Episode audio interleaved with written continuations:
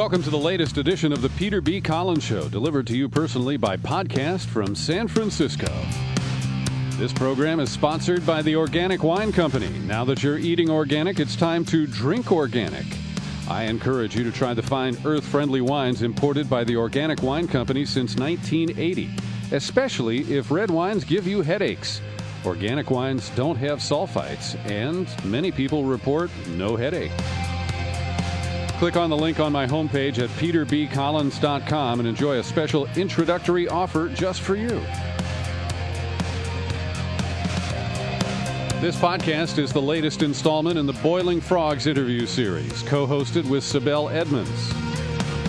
And today I'm proud to present strong comments from Daniel Ellsberg. And if you don't know Daniel Ellsberg, he's a hero of mine. He risked a great deal to leak the Pentagon Papers back in the 1960s and helped bring the Vietnam War to its end. In today's conversation, he has sharp criticism for President Obama and his decision to escalate U.S. presence in Afghanistan. And Ellsberg talks about much more, including the new movie that recounts the events of the 60s, The Most Dangerous Man in America. If you haven't seen it yet, I encourage you to do so. I'd appreciate your comments. You can direct them by email to peter at peterbcollins.com. Welcome to Boiling Frogs.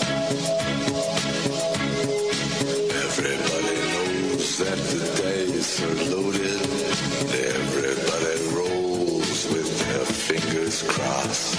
Everybody knows the war is over. Everybody knows the good guys lost. Everybody knows the fight was fixed. The poor stay poor. The rich get rich. That's how it goes. Everybody knows. Everybody knows. NSA's illegal domestic wiretapping, FBI's national security letters, state secrets privilege, TSA's 1 million plus no fly list, persecution of government whistleblowers, perpetual wars, rendition and torture. Can you feel the water boiling? Welcome to the Boiling Frogs. That's Sibel Edmonds. I'm Peter B. Collins, and today we're delighted to share a conversation with Daniel Ellsberg, who is perhaps the granddaddy of all whistleblowers. He grew up in Detroit. He attended Harvard University, got a PhD in economics.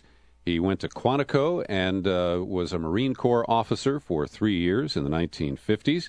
He had two stints with the Rand Corporation as an analyst, and he also spent time working for the Defense Department and the State Department. And he famously released the Pentagon Papers, an episode that we will discuss in this conversation. Dan Ellsberg, welcome to the Boiling Frogs. Glad to be here. Thank you, despite the boiling.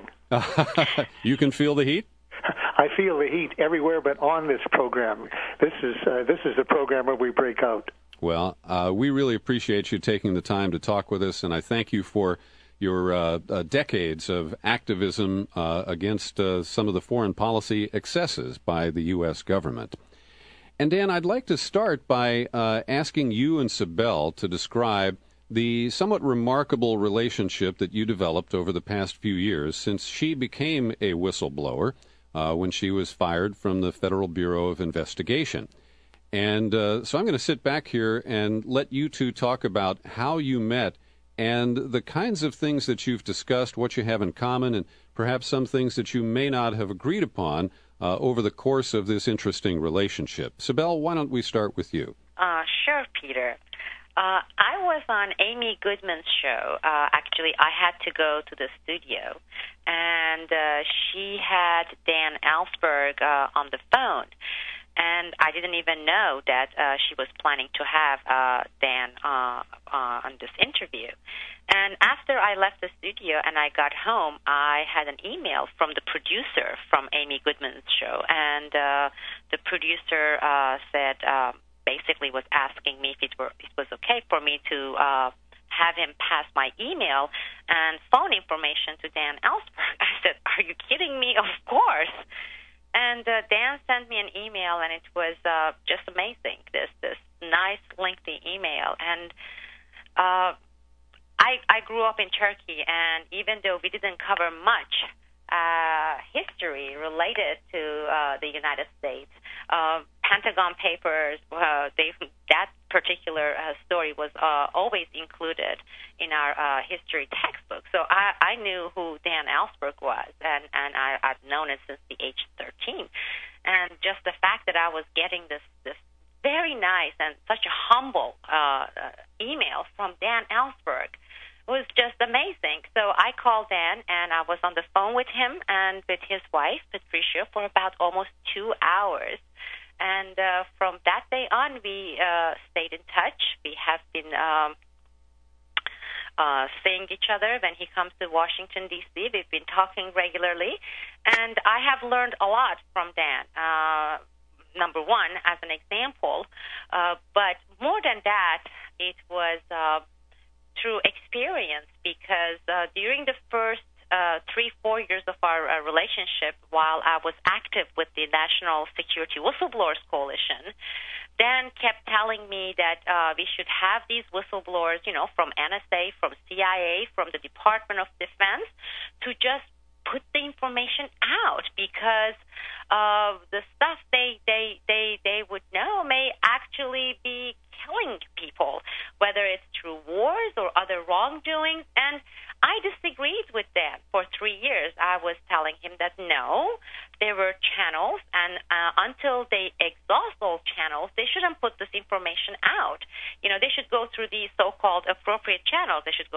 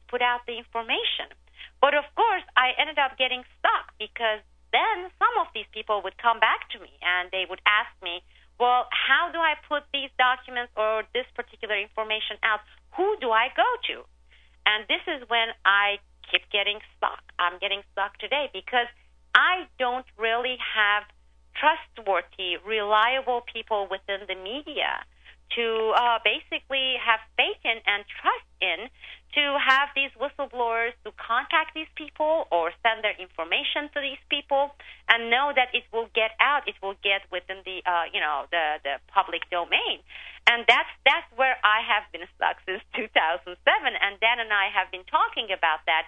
And a good example of this, uh, Peter, is the example you always give with uh, uh, Klein's case, where Klein went to uh, Los Angeles Times and he actually put out the information. He gave them the documents, he gave them the evidence. And what did they do? The reporter gave it to his editor, and the editor actually notified the government, and they sat on it, and they didn't print it. Well, I don't want to be in this position where I end up sending my, uh, you know, contacts or whistleblowers to places where this story keeps repeating itself, and it basically is going to cost them, you know, their their their livelihood, their their jobs but anyway, to, to go back to your question, um, Dan and I go back uh, six, seven years, and uh, he is a mentor to me. He's a great friend. He has been a he's been always there for me and for us, for us, the whistleblowers. Well, I love hearing that because uh, Sibel is a hero to me, and um, I've learned a lot from her. Indeed, uh, the more she's been putting out lately, especially uh, on her own, not waiting for the media, I learn an awful lot from because she has a perspective on our, our national security problems, our relations with Turkey in particular, and uh, the relations of Turkey with Israel and the, uh, that dimension of the whole Middle East problem is something that I, like I think most people, were were totally unaware of. But uh, I remember in the earliest, actually the earliest memory that I had, Sibel, actually is weren't we on a program together where I was. Um, you was that not another Amy Goodman program? In fact, where we were both on, and I wasn't seeing you. Uh, I was speaking into a camera. Correct. That was the program, the first. Yes. Oh well, I think I was actually on that program. I may have. Uh, I sent you something afterwards, but I guess I was uh, asked for a, separate comment, and that's where I heard you uh, for the first time, and I was so bowled over by someone who was so clearly willing to, after a brief uh, period, brief because you were a whistleblower, because you were complaining in the government, was willing to shut the door on that career and to uh, to speak out and tried to speak out uh, and about matters that they obviously were very concerned that you not disclose to the public. So I was uh, I was very impressed by your audacity and by doing the right thing. And let me mention one I don't know if I should, but one little footnote from that. Uh, I wasn't able to see you during that. I was just, uh, as I say, tremendously impressed by what I was hearing. And um, because I was uh, speaking into a camera from remote uh, location, a secure location in San Francisco. And I came home, uh, and my oh 25 year old son, I guess at that point had been watching the program, so he actually saw you. And his first words when I came in the door were, "Dad, I'm in love. well, I was in love too, but I with her politics and her passion and her eloquence, and uh, that was that was confirmed later. So, and uh, my wife is equally impressed, I should say. So, uh, the uh, story that she tells, though, is so much like my own in a way because uh, she was saying Dan was right and I was wrong. Well, uh, I wasn't just speaking from uh, age-old wisdom or something. I'd simply gone through that experience. Uh, I myself had tried to go through channels uh, through relatively speaking.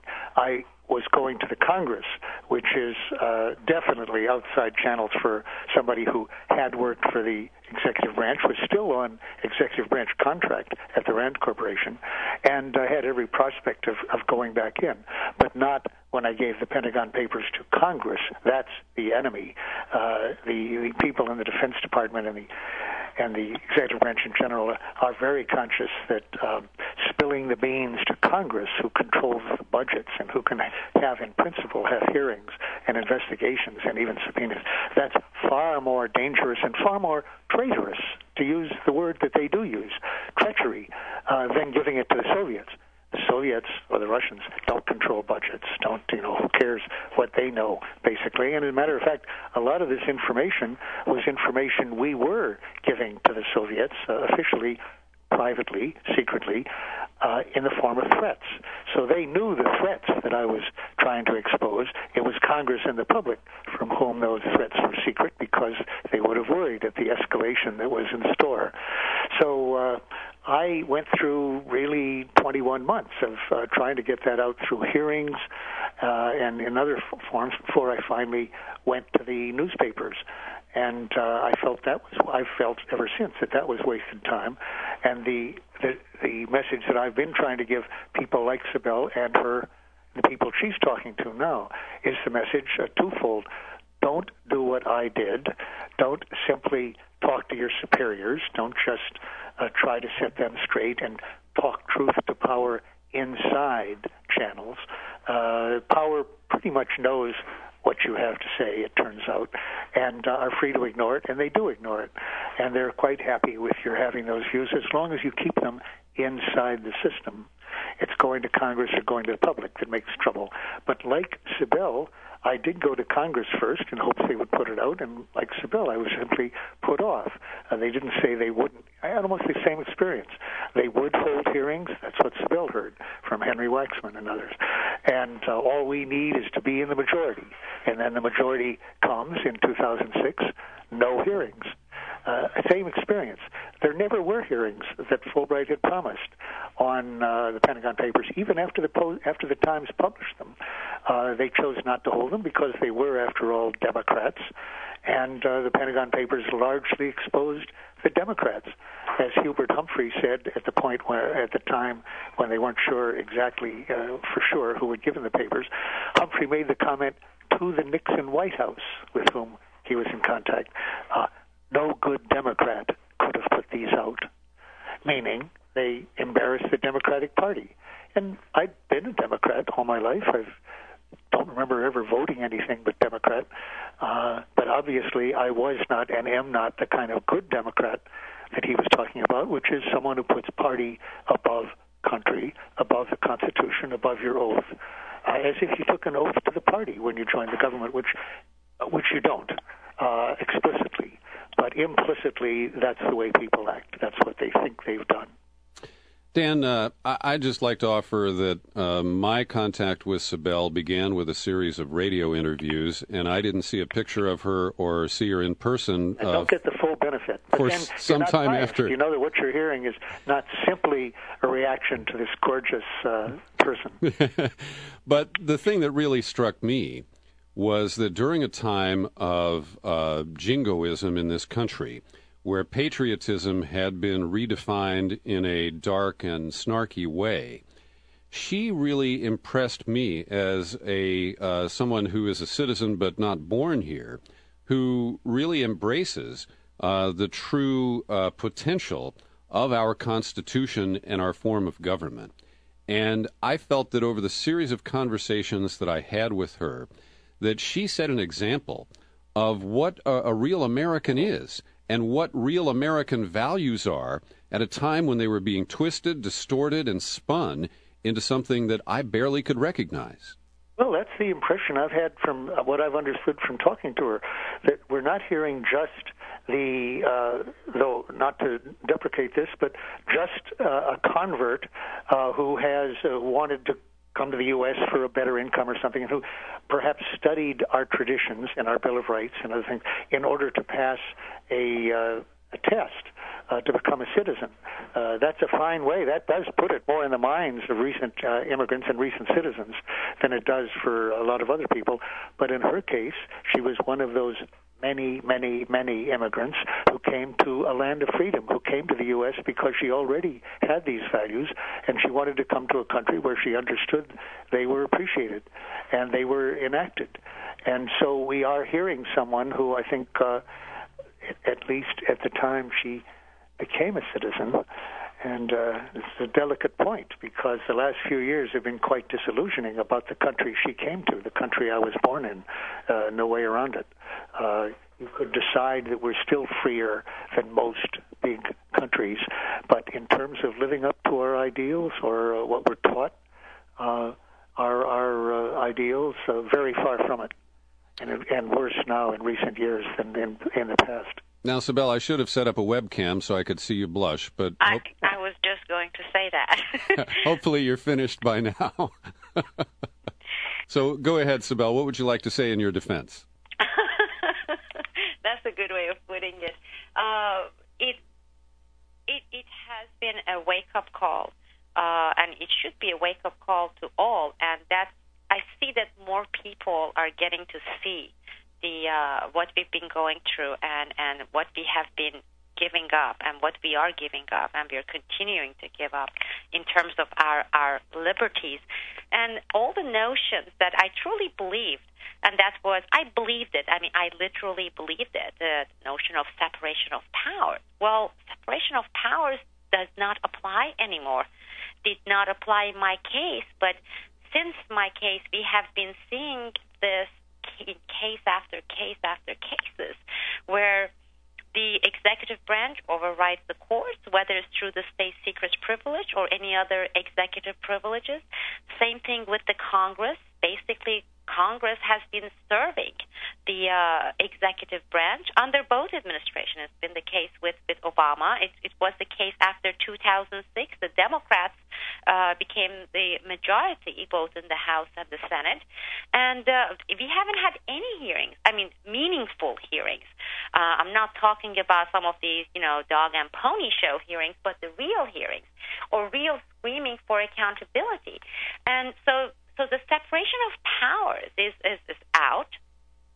then you're also looking at all the constitutional rights that I truly, again, believed in. And I always say, uh, whether during our interviews, when we interview other people, or when I was being interviewed, uh, you know, by different people, that uh, when you look at when okay, people who are born here, they don't take the citizenship oath. And when I took that citizenship oath, I, I, I really took that oath and, and I believed in and I really took that oath. And the oath was to protect our country and our liberties from, you know, foreign governments and domestic uh, domestic enemies. And the enemies were always defined as the enemies of the Constitution. You know, we they did not talk about terrorists and boogeyman. Uh, okay, so you would say they, we didn't have terrorists, but the outside forces. It was to protect the Constitution.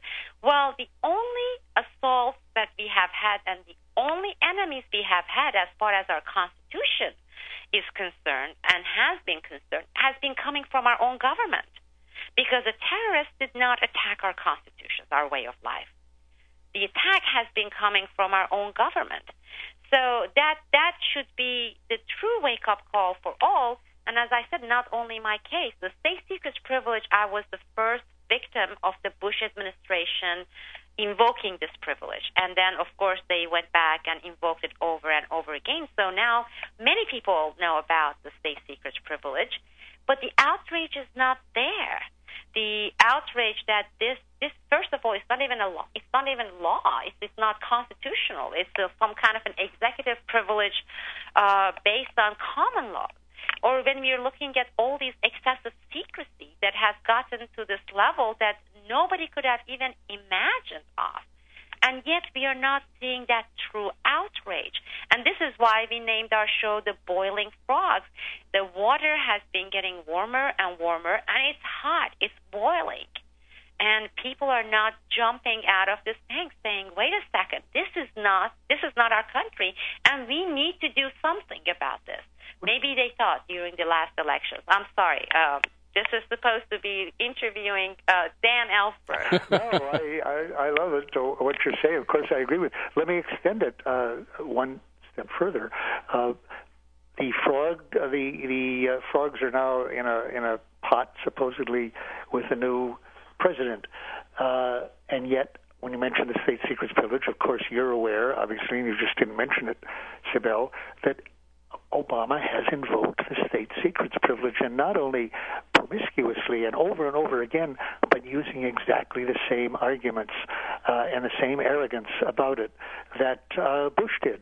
Uh, on the matter of the state secrets privilege and secrecy in general, despite his promises of transparency, which he has blatantly violated, uh, his administration on these matters of civil liberties and constitutional matters is not distinguishable from the Bush administration. And that I described as an executive coup earlier against the Constitution. Uh, I didn't really expect that a president, uh, a new president of any party, would actually eschew powers that had been bequeathed to him by his predecessor, no matter how abusive those powers were. It was up to Congress, it was up to the public, as you say, to, to demand that he do that. Even so, uh, I have to say, I was I've been amazed at how he has not obscured, he hasn't hidden the continuity between his abuses, his abuses, and those of uh, the Bush administration. They've been so such a blatant, arrogant continuation that I've been amazed. It's actually given me a uh, a new sense of why, you know, taking his title, "The Audacity of Hope," why hope requires audacity, and I would say it's for this reason. Uh, to hope is not to be certain. Uh, to hope, you know, uh, when you hope, you know that your hopes may not be fulfilled. You may be disappointed. Uh, it's almost a definition of hope. But when you hope the way we did when Obama came in, that he encouraged, you do risk, you take a risk uh, that your hopes will be blatantly violated, that they will be mocked, pissed on, uh, that they will be dashed to the ground in a way that's humiliating and that makes you feel that you've been played for a fool, that you have been foolish, that uh, someone has fooled you because he knew he could fool you. Uh, it's enraging, uh, depressing, humiliating, and that's the position we're in. Take take the beginning of this program, uh, the boiling frogs theme that you that and you, the list of offenses you were talking about. Those weren't just Bush offenses. Uh, virtually all of them are continuing under Obama in a way that we really, to a degree that we really didn't expect. Uh, certainly, I didn't, and I don't think many people did. And uh, that is going to make it a lot harder for people to hope once again to be fooled this aggressively. Well, and Dan, I had, I thought, appropriately lowered my expectations of uh, the incoming Obama administration. But I have been uh, shocked and disappointed that, uh, and, and, my modest expectations were not that we would see a radical shift to the left, but that we would see a return to constitutional rule. Simple.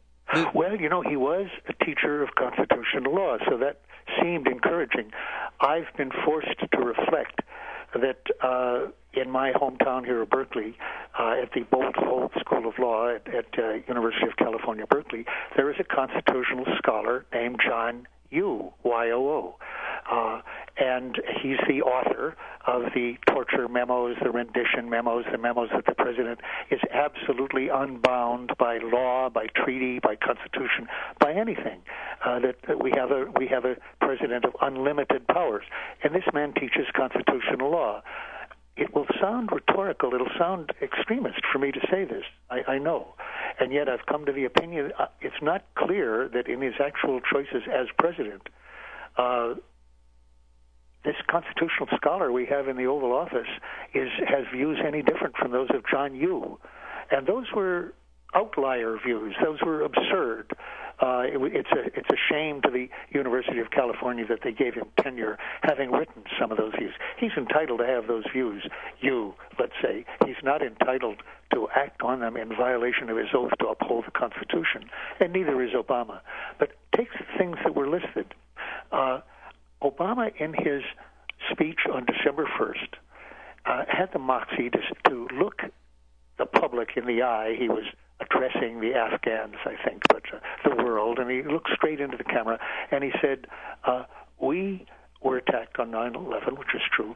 Uh, by a gang, and uh, he said we were acted in defense of our security, of our homeland, and of our precious values. That's not an exact quote, but of our of our most precious values, the values we hold dear, something to that extent. And I couldn't help but think, on 9 12, the day after 9 11, the president was busy subverting the Constitution by planning to attack a country that had not attacked us, uh, fooling Congress, deceiving Congress, as Lyndon Johnson did, into a war of aggression, in this case, a clear cut war of aggression. Uh, the illegal surveillance was undertaken on days after 9 11, very deliberately. Uh, and uh, the uh, warrantless wiretapping that was going on, the renditions, the program of torture, torture, which was clearly uh, a, a direct response of the administration to this attack on us. Was that a defense of our fundamental values? Is torture a fundamental value? Kidnapping, rendition, aggressive war?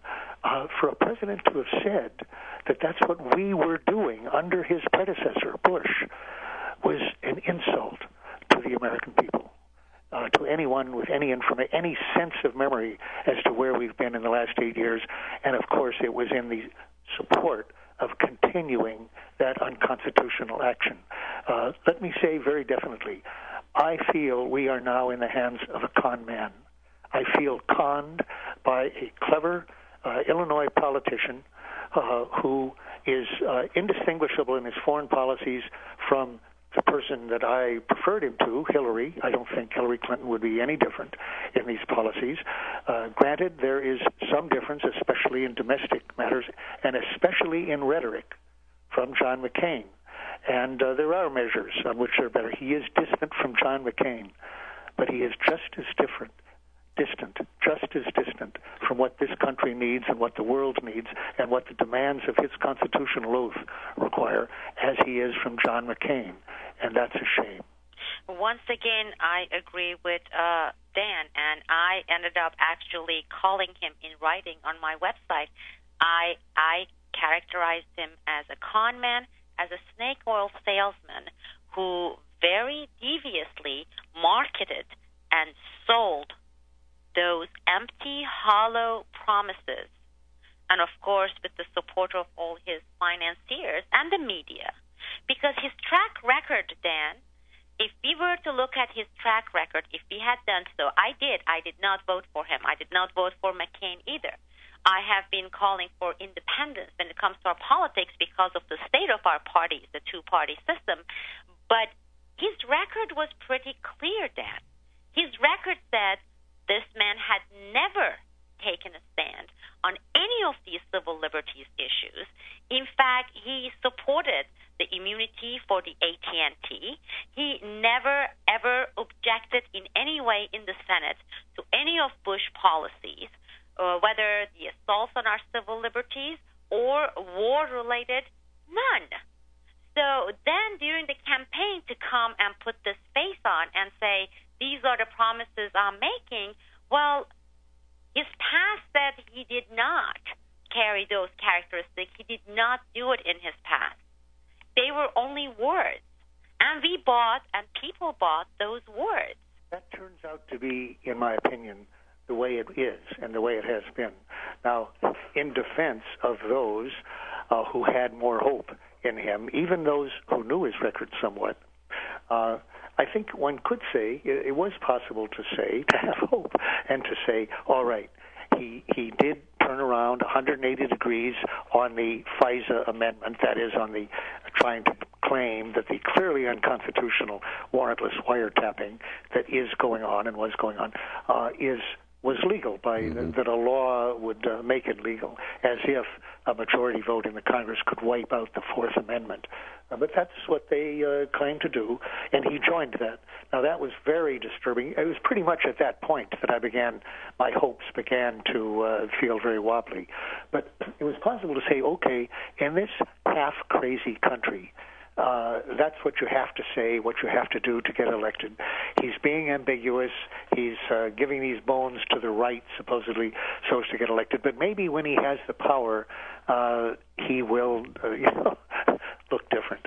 Uh, there's no question that he warned, that he told us he would put more troops in Afghanistan. He said that right away. To you had to be surprised now at all. Uh, you had to believe that uh, that was just something he was saying. That was another thing, politician. In other words, it is to some degree reasonable to pick and choose what you want to hear from a politician on the grounds that uh, anything they say may be false. You know that, and including the things you don't like. So uh, maybe he doesn't really mean that, and that's possible. He's broken a lot of other promises, like ending Guantanamo, but again, he had that chutzpah, it seemed to me, to refer in his December speech to the fact that he'd promised to close Guantanamo. Well, yeah, but he hasn't closed Guantanamo, and he's not going to by the end of the year, which is the deadline he set. He had the moxie to say, we ended torture. But he hasn't ended torture. As many news reports have come out, we are torturing people in Bagram Air Force Base in secret prisons on that base right now and have been right away. So, as I'm saying, the, the degree of that he exhibits in these uh, in these deceptions is somewhat startling even to me. But uh, uh, I was saying before the election and, and up to a certain point, you could hope that perhaps uh, because he did talk so well and so eloquently, and he is a very good writer. I don't know if we ever had a president mm-hmm. who was such a good writer. Is I, I assume he wrote at least his first book uh, and probably second by by himself, and it's very well written, well and uh, very beautifully written. So uh, you look at that and you say, well, he's very smart, very obviously. Now that one did not fool me. Lyndon, people are saying it right now. Up till the moment of the speech, they were saying he's too smart to do this, and now they're saying he's too smart to go all the way or to go further. I happen to have worked for a guy who was very smart. Lyndon Johnson was not schooled the way that Obama is. He was mm-hmm. no Harvard Law School graduate. He was not the analyst that Obama is, but he was just as smart as Obama. And so was McNamara, even in the same terms. Uh, McNamara could could hold his own in uh, in a logical uh, discussion with Obama. That did us no good. Intelligence alone. Albert Speer, uh, spent most of his life in Spandau prison after working for Hitler, uh, once come and said, "How?" Somebody asked him, "How could you have worked for Hitler?" As an architect initially, and then as the head of his whole uh, mobilization, a kind of job like McNamara's, and he said, uh, he said there is no correlation between intelligence and decency. Wow. Am I saying that Obama lacks decency uh, as president? Yes. Yeah. As a person, I'm sure not. He seems to be an excellent father, very likable person. Uh, there's no question he's a likable person. Uh, but in terms of what he is about to do to the people of Afghanistan, for what reasons?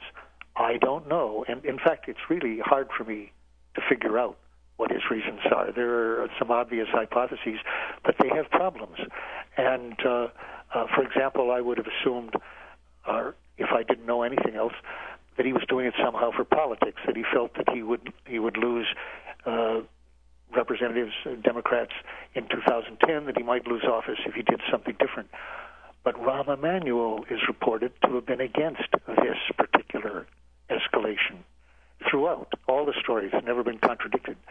Now, if Rahm Emanuel did not, uh, Rahm Emanuel could not have opposed it if he thought that would hurt Obama politically in votes.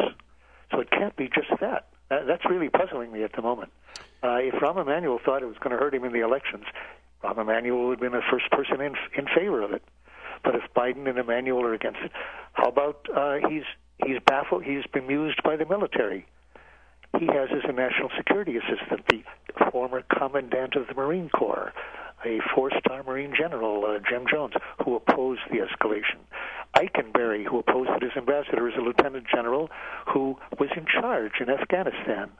So the military arguments could not have been overwhelming for this. These two people, uh, their their judgment is at least as good. And Dan, let me. So, so what is it? I frankly don't find it easy to see unless it is the overwhelming power in our society of those people who want to see permanent war because war is good for their business. Dan, let me just add one other layer of riddle here, and that is why on earth would he have kept Robert Gates, a Republican, uh, a, a, Bush family consigliere, uh, a guy who rose through the ranks at the CIA to become director by politicizing intelligence back in the, the Soviet era, the Cold War? And uh, I, you know, from day one have never understood why he would have kept Gates on. I thought maybe it was so he could jettison him at this point so that he could pivot on policy in Afghanistan. Uh, but that hasn't occurred, and I'm still uh, befuddled. Right. Let, me, let me add to that. Um, Ray McGovern, who was Gates' boss and wrote one of his first fitness reports, mm-hmm. where in which he commented that his ambition got in the way of his uh, of his uh, acuity. Some back in the CIA, Ray McGovern, former CIA intelligence analyst, uh, has identified Gates' major characteristic as ambition, and is always doing what the president.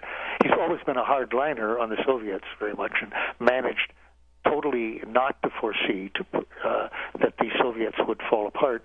In fact, he predicted strongly that the Soviets would not get out of Afghanistan. So his expertise there was biased at the time. But his major characteristic, according to McGovern, was that he would say and predict and do whatever his boss of the moment wanted him to do. Uh, that he was he was pliable in that sense, and Ray held that very much against him as an intelligence analyst, in, uh, because it conflicted with uh, telling the truth. But uh, that gave me some hope because I thought, well, all right, maybe he's picked him for two reasons that you didn't mention. One is to protect himself from right wing criticism and to show that in an area where he's not very expert, uh, he's willing to rely on someone they regard as authoritative. Uh, that that wouldn't be a that would be a not the first person to have done something like that. And then uh, Uh, second, maybe he wants somebody who will do what he wants and not what the military want, uh, particularly. I think at this point, uh, a better guess is that Obama really doesn't disagree very strongly with Gates or with any of these people. I, as I say, I don't really know, but I think that uh, uh, Obama is not just caving in to the right here very much. I don't think he has. I'm, I'm not convinced that he, at this moment, uh, as compared to say even a month ago, that he has serious disagreements with them, uh, or that he's on our team, as I define uh, my team here exactly. Uh, I say that I, I uh, uh, think that he's not different in his, his general policies from Hillary. I think that all the hundred million that went in to a fight between Hillary and uh, and and Obama was. Uh, I noticed, by the way, that I've used her first name, but that it's an old tradition here from the Clinton years. That uh, a fight between uh, Clinton and Obama here uh, was a lot of wasted money. That there wasn't that much difference between them at all, and that wasn't good enough. I don't. I did vote for Obama, no question, and I raised, you know, did what I could to raise money for him and to support him, and I don't regret that. I don't think that was foolish, as opposed to McCain. But uh, certainly, uh, the degree of belief that I had that he might be a lot better than Hillary, and I didn't expect much from her, uh, was, I think, misplaced. I don't think there is any significant difference. That's a criticism. Then, one topic we have visited and revisited here many times with our guests, reporters, and analysts has to do what we call as deep state or the real establishment when we were talking about whose interests they are serving. You know, whether it's the military industrial complex and oil combination or the true establishment that we don't get to see.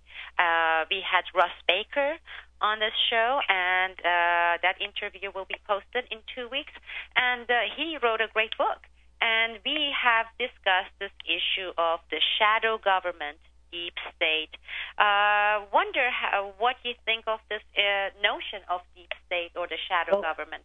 One aspect, you know, Justin Raimondo's uh, uh, antiwar.com, which I which I read uh, every day. Follow Same here. As, yeah, uh, talks recurrently about the war party, the war party, mm-hmm. and the essence, of it, which is very similar to what Baker is talking about. I think he, he has a different name for it, but it's very similar. And um, the, the key thing is that it is bipartisan, uh, and that is very striking. The you know I'm looking here at it just as we speak. It so happens uh, I just got my copy of Time magazine here, and I haven't read it yet. But look at some headlines that I notice here. One is just a headline in, in this book: How America's commitment to democratic values is waning in the age of Obama. Well, that's an interesting headline. And but here's another one: Team of rivals. Barack Obama and John McCain couldn't agree more on Afghanistan. then it does have a subtitle, except when they don't. Well, of course, where they don't is on the timetable, but that's no problem. McCain has been reassured and expressed his reassurance after the testimony. The testimony of who? Hillary Clinton uh, and uh, others that have been appearing before him, saying, "Okay, he's good to under. He, he's glad he understands now. There is no timetable. That's just a hoax." Uh, now it's a transition. We're going to reassess 18 months from now, or perhaps this was Gates, by the way, 24 months from now. There is not even, a, uh, at most, said Gates, a handful of troops coming out then. Uh, and no, no guarantee that it will be a handful either.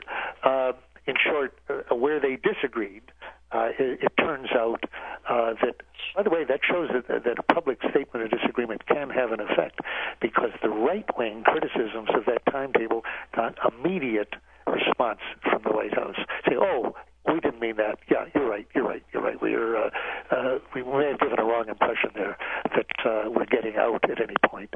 His reasons for doing it were transparent. To a bone, throwing a bone to the people who don't want another Vietnam. He says we don't want. Well, another Vietnam is what he has just launched, and part of that, uh, one of I think the greatest deceptions that's going on right now, including in that speech, is calling this escalation a surge. It is no more a surge than the first 100,000 troops we sent to Vietnam were a surge, or the second 100,000. Now, we don't have, at this moment, three or four or 500,000 troops, and we won't have unless there's a draft. And we won't have a draft unless there's another 9 11 or unless Pakistan uh, collapses in some dramatic way. And then we will have a draft, and then we'll put hundreds of thousands of people in the Middle East, in my opinion. But in the meantime, the notion of surge implies that it's a temporary increase, and it implies that it's the last increase, that it's a ceiling. Neither of those, I think, which are is the way the discussion is is going entirely, as though that's the intention. Neither of those has any reality. This is not a temporary escalation in the path that he's marked out, and it is not uh, a ceiling at all. And when McChrystal says these are the this is the last request, he said the other day, the last request I expect to make, you know, unless conditions change. That's a lie. That's a hoax, uh, as it was uh, when uh, Johnson uh, kept it when I was working for him, and I helped him keep that secret. I didn't tell it out. I knew it was a lie, and uh, you know I've apologized many times for that, but uh, I can't undo it. Uh, but when he implied that uh, it was uh, not going to be uh, there's nothing going to be like 500,000 troops in there when that was the figure that was being mentioned at the beginning. By the way, one change that um, uh, Obama did make from McChrystal's requests uh, was uh, to go against something that um, uh, Senator Levin also wanted, which was to uh, greatly increase the Afghan National Army, so called. And uh, Obama, very realistically, that was an element of realism, uh, shied away from that rat hole of uh, dumping uh, money into people who would uh, be deserting in great numbers and have no loyalty to a corrupt government. Anyway, but the McChrystal campaign strategy is entirely based as a counterinsurgency strategy on having something like five to six hundred thousand troops at least. And his premise was that 400,000 of those would be Afghan. Now, if they're not going to be, what happens to the strategy and who fills the gap? That's entirely missing from the discussion that I've seen so far. The implication of realistically not pinning your hopes at all on uh, filling those troops with Afghans is that you have to fill them with Americans to the extent possible. We aren't going to have 400,000 men or 300,000 without a draft but it does mean we will put everybody over there we can scrape together, and that means everybody who comes out of Iraq will, after a brief visit with their loved ones at home, go to Afghanistan. And this brings us back to the whistleblowers and the need for whistleblowers today, as it has been for, for decades, but especially now. We had a reporter who is uh, one of the best, as far as uh, I know of, far as I'm concerned, Pepe Escobar, who writes for Asia Times, and we were talking about Bagram uh, prison in Afghanistan. And although we all know about, yes, these prisoners' identities have not been disclosed, they have not been given the rights to attorneys, uh, they have never been charged with A number anything. of them are being tortured. That's the other thing we've learned. Absolutely, that they are being tortured. But what he told us, and later, actually, I spoke with several other sources I have, is that the government and the mainstream media, the reporters, knowingly are keep giving us this number of 800 to 1,000 prisoners, when the number, the actual number of Bagram prisoners, is somewhere between 10,000 to 12,000 prisoners.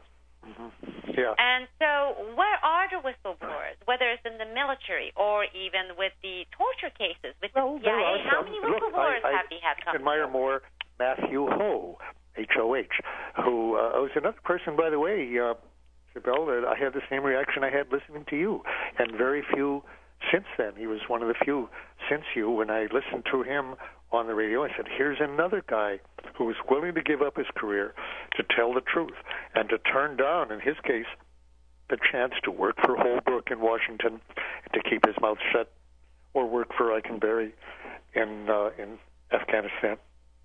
Quite rightly chose at this critical moment, right at the right time. Unlike me, I wish I'd done this um, when I'd been an official in the Pentagon in 64, 65 instead of waiting years later. But uh, right at the moment when the critical decisions hadn't yet been announced, although they might have been made secretly, he comes out and uh, says what he what he can, and I'm sure he will continue to do that.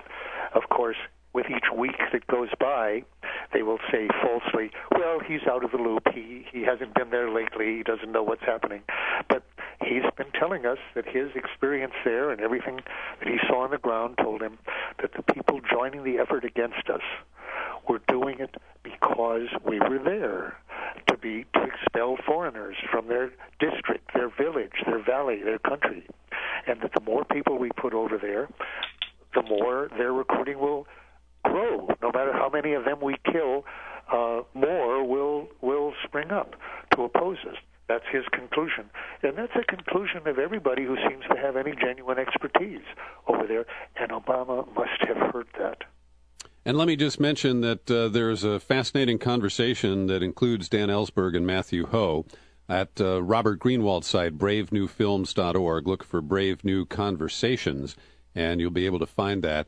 And I have uh, not had the opportunity to talk to Matthew Hoh, but I respect what. Yeah, you should. And I, Sibel, you ought to you ought to talk to him. He's your kind of person altogether. I really respect what he has done.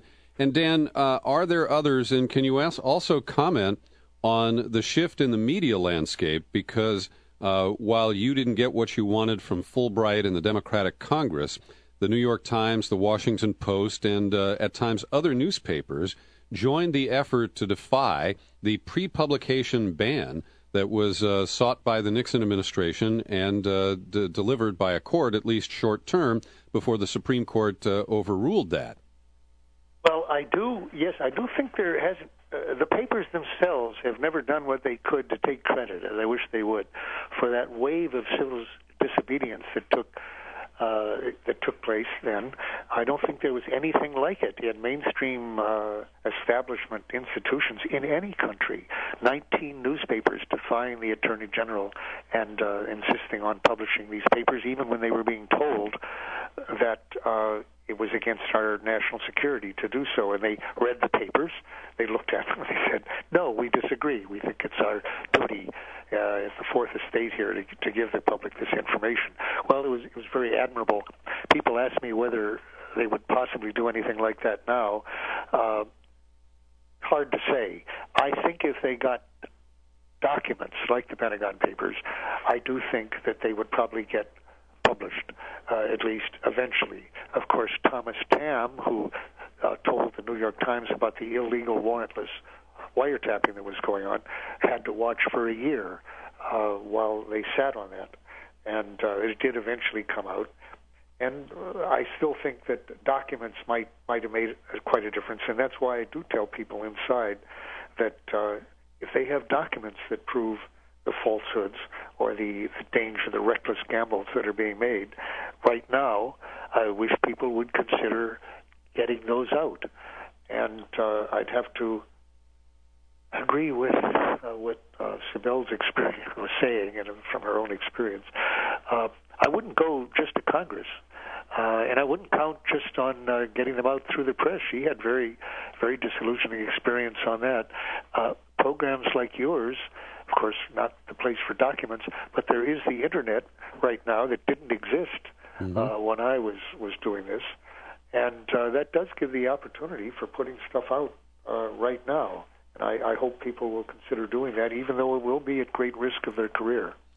Dan, I'd like to uh, shift now to talk about the film "The Most Dangerous Man in America." And I especially want to recommend it to our younger listeners who, unlike me, were not around during the uh, Vietnam era and who might not really understand uh, the risks that you took, the, uh, the atmosphere, the climate that the Nixon administration had created uh, that uh, put you at, at great personal risk. And I think that this film deserves a, a viewing by every American. Judith Ehrlich and Rick Goldsmith uh, produced this documentary. And I was able to watch the screening at the Mill Valley Film Festival here in California, when you and the filmmakers introduced it uh, back in October. I know Sibel has seen it at a screening in Washington. And I'd like to ask you in particular about the role of two individuals who I have uh, special respect for. Pete McCloskey was a Republican moderate congressman from the Palo Alto area of California, and he uh, put himself on the line both in terms of the Pentagon Papers and when he ran for president uh, in the Republican primary against Nixon in 1968. And I also have a different kind of respect for Mike Gravel. Uh, Mike is, is a little different and, you know, marches to his own drummer. Uh, but what he did back in that era as a freshman member of the United States Senate was a real profile in courage. Oh, absolutely, and he had he had the guts, uh, very unusually, to do that. Uh, I asked Mike after my disappointment with the 2006 elections, which I thought would make a great difference. That was uh, one of my last serious disillusions here uh, when the Democrats took over, and not much happened for the next couple of years or since. Uh, how, asked, how, how can you say that they raised the minimum wage? did that within the first hundred days, right? or was it the first hundred hours? Hundred hours, yeah. First hundred minutes, or something like that. Yeah. And they sat on that glory, you know, and they've sat ever since on that one. That was one of the last big achievements that I remember, as a matter of fact. I think you're but, right. Uh, uh, so I asked Mike, uh, Mike, were is it your feeling that the present members of Congress are extraordinarily cowardly?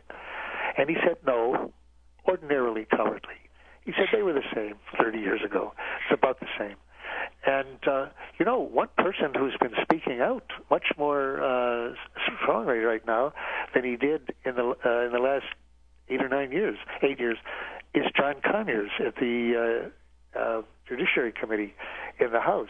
Uh, I was disappointed in his performance after the 2006 election, and he had a majority. He was chairman of the committee uh, when he was so cautious about uh, moving for impeachment mm-hmm. or even investigations, which he had earlier called for.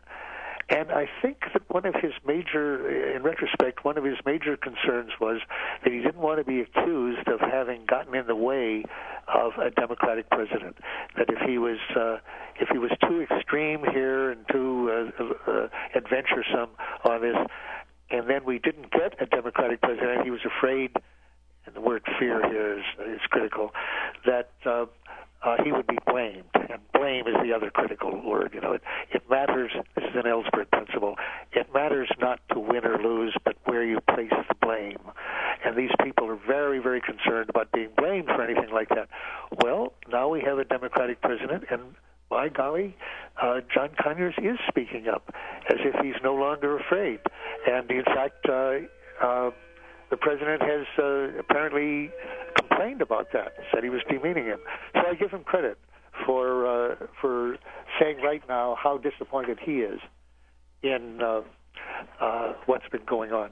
But no, you don't see a lot of profiles in courage. And I say the, the point of all we're talking here is not to demean the president, but to speak the truth here. And what we are seeing in this president is not audacity. It's not.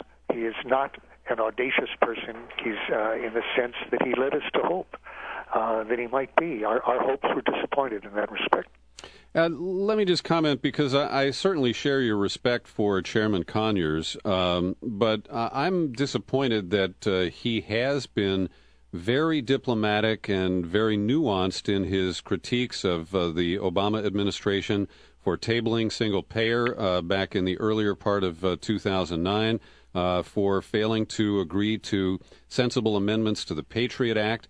And uh, while I understand the Maybe position, right, but I have the impression that he's been critical enough of those as to irritate the president. Maybe he hasn't gone far enough, but that, he's in the right direction there. Well, I, I share that. The issues of single payer and uh, and the other one uh, you mentioned that. Uh, now, will the real test will be: is he prepared to do investigations and to subpoena people as he was not prepared to do? Very disappointingly, uh, under Bush, uh, is he prepared to have hearings? Uh, I don't know if Sibel would her, her experience in asking for hearings has been totally uh, frustrating and disappointing. But I continue to say I think that public pressure on Congress, and a lot of them are unhappy with the escalation and unhappy with a lot of other things. Well, the test of where they, who they are, and their character, and their spine, and their uh, willingness to uphold their oath to the Constitution is not whether they're willing to whine and complain and say we're unhappy, but their willingness to use their constitutional powers to investigate, to hold hearings, to do what Kucinich is calling for right now, which is to say an up or down vote uh, on escalation and on the funding for it. Barbara Mhm. Lee has a bill for uh, denou- uh, for denying funding, and Feingold has said he's willing to do that in the Senate. I don't I haven't seen him do it yet, but to uh, hold hearings and to question uh, supplying the money for this. Now, they won't. It, I, I'll predict they will not succeed in that, but at least it will show it will it will show us who is willing to Mhm. act in actual. Uh, uh, to uh, uphold their oath to the Constitution and to make the decision on war and peace as opposed to deferring to the decider, the new decider, the commander in chief, who uh, so few people seem to realize is not our commander in chief. He's not your and my commander in chief. He's commander in chief of the armed forces, and that job description does not include deciding whether to go to war or not. Well, Dan, I, I certainly share um, the respect for Congressman Kucinich and the strong positions that he has taken.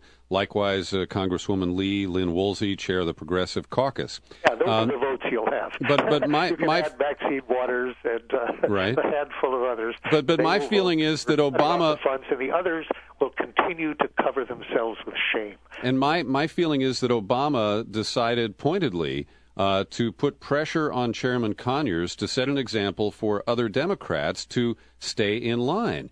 And uh, I, I'd like to hear your comment on this because I, I've come up with a, a way of characterizing uh, Obama's treatment of his base, the progressive left.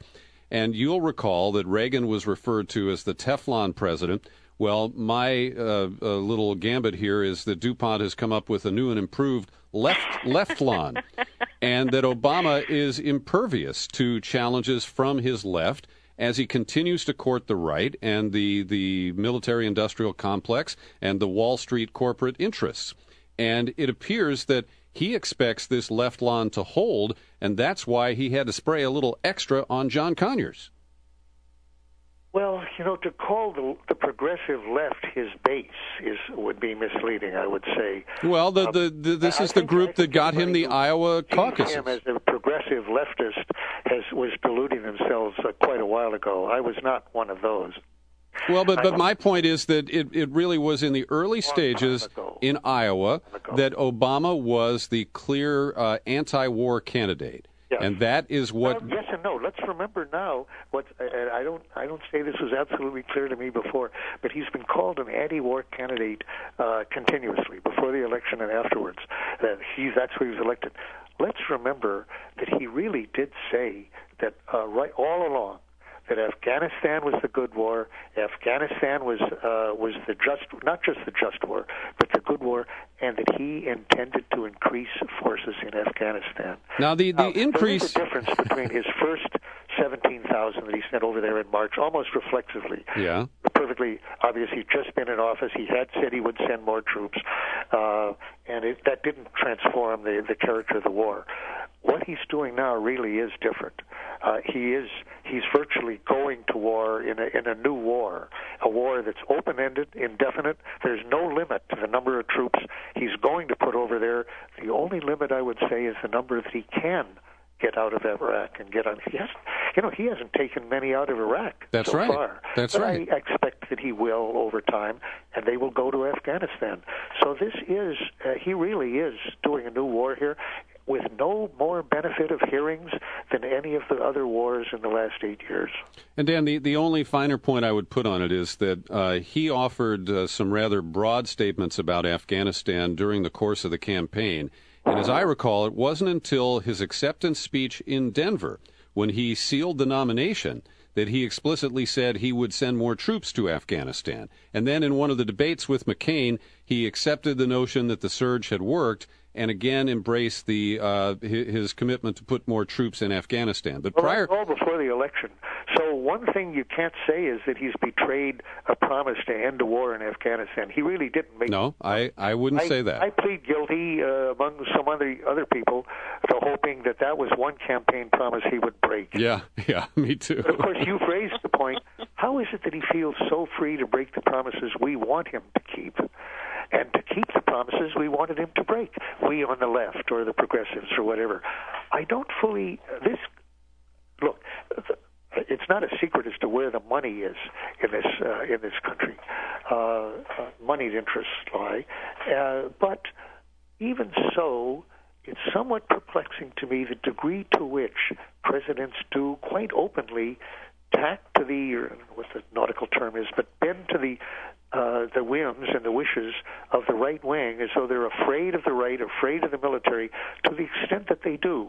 I would like to know more of exactly what fears, what is the concrete nature of his fears of what would happen if he defied McChrystal, if he defied the top military uh, in a way that he seems unwilling to do. One one notion would be that he fully agrees with them, but I don't think that that's not a sufficient answer here because I can't understand why the military are saying what they're doing now, the top military. Mm-hmm. I can understand Matthew Hoh, the former Marine Combat Rifle Company commander. I was a rifle company commander in peacetime. He was a rifle company commander in wartime in Iraq, and uh, we both thought of it as the best job we ever we've ever held. And uh, yeah, he can see through this. I can very can see through it. Uh, Jim Jones, Commandant of the Marine Corps, can see through it. So, what is it? What are these other military doing, choosing this war, this hopeless, endless war? There will be, there is no reason in the world to believe that our experience will be any better than that of the Soviets just as there was really no reason to believe that we would do better than the French in Indochina. But we said then, well, the French have lost two wars, and we have a lot of helicopters, and uh, we shouldn't learn from that experience. It turns out we can't learn from the Soviet experience either, and there's really no basis for that. Uh, the people who think we should have won in Vietnam were wrong uh, believe that we had one hand tied behind our back. We didn't use enough air power. We weren't ruthless enough, and we had an anti-war movement. We had the students, et cetera, et cetera. The Russians didn't have any of those problems. They didn't have an anti-war movement. They didn't have a student movement. They used air power quite ruthlessly. They killed a million people. They killed a million Afghans in the course of losing 13 to 15,000 of their own people. They did not tie one hand behind their back, and they couldn't win. And they're te- they're willing to tell us now why. It wasn't a huge surprise. Uh, they failed to learn from our experience in Vietnam. They failed to learn from the British experience in Afghanistan. That is not the place to prove your military uh, expertise and competence in taming uh, in taming people, in pacifying them.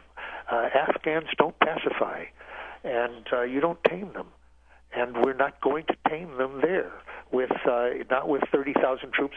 I don't think there is an official in Washington, civilian or military, who believes that we will achieve success in any of the limited terms that have been laid out, in any terms whatever, with 30,000 more troops, or 100,000 altogether, or 80,000 more troops. Now, McChrystal may believe that he's would be successful if he had 600,000 troops. I think he's wrong, but uh, he may believe that. He doesn't believe that he's going to do it with 80,000 troops. So that's the first of many frustrating, you know, hopeless requests uh, that he's going to make, uh, many of which I'm afraid, as of now, will be fulfilled unless we find a way to stop it where it is. It's not going to stop at 100,000 American troops without uh, a kind of uh, effort in our society that we have not seen, that I don't see forming at this point, and that I'll tell you frankly, I don't know how to uh, to help mobilize, but I'll do my best. Dan Ellsberg, it's always a pleasure to talk with you. Thanks for sharing this time with us. Is there anything you'd like to add as we wrap up? well, I, congratulations on your program and on Sibel's program. Uh, it is possible to, uh, especially nowadays with the old, with things like podcasts, which didn't used to exist, and the internet, and uh, uh, in general, to to get the truth out, even when the media, which is now clearly complicit on the whole with the war party. It's part of the war party on the whole. But there is an alternative press. It used to be uh, the little things like the LA Free Press in Mhm. print, but uh, now it has a bigger circulation than that on the internet, and I really wish you well in getting the word out. Daniel Ellsberg, thank you for joining us on the Boiling Frogs. Thank you, Dan. Bye.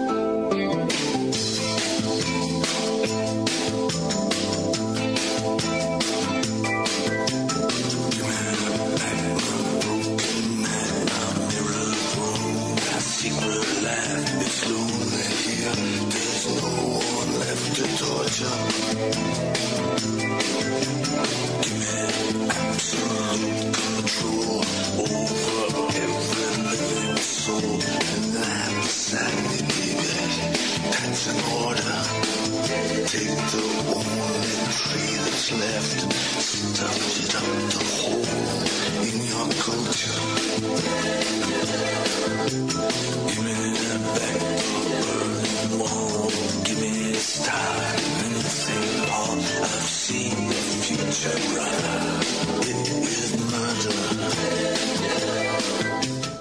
Cohen and the future. The future. Well, that depends on us. Thank you for joining us. We'll be back soon with more Boiling Frogs interviews.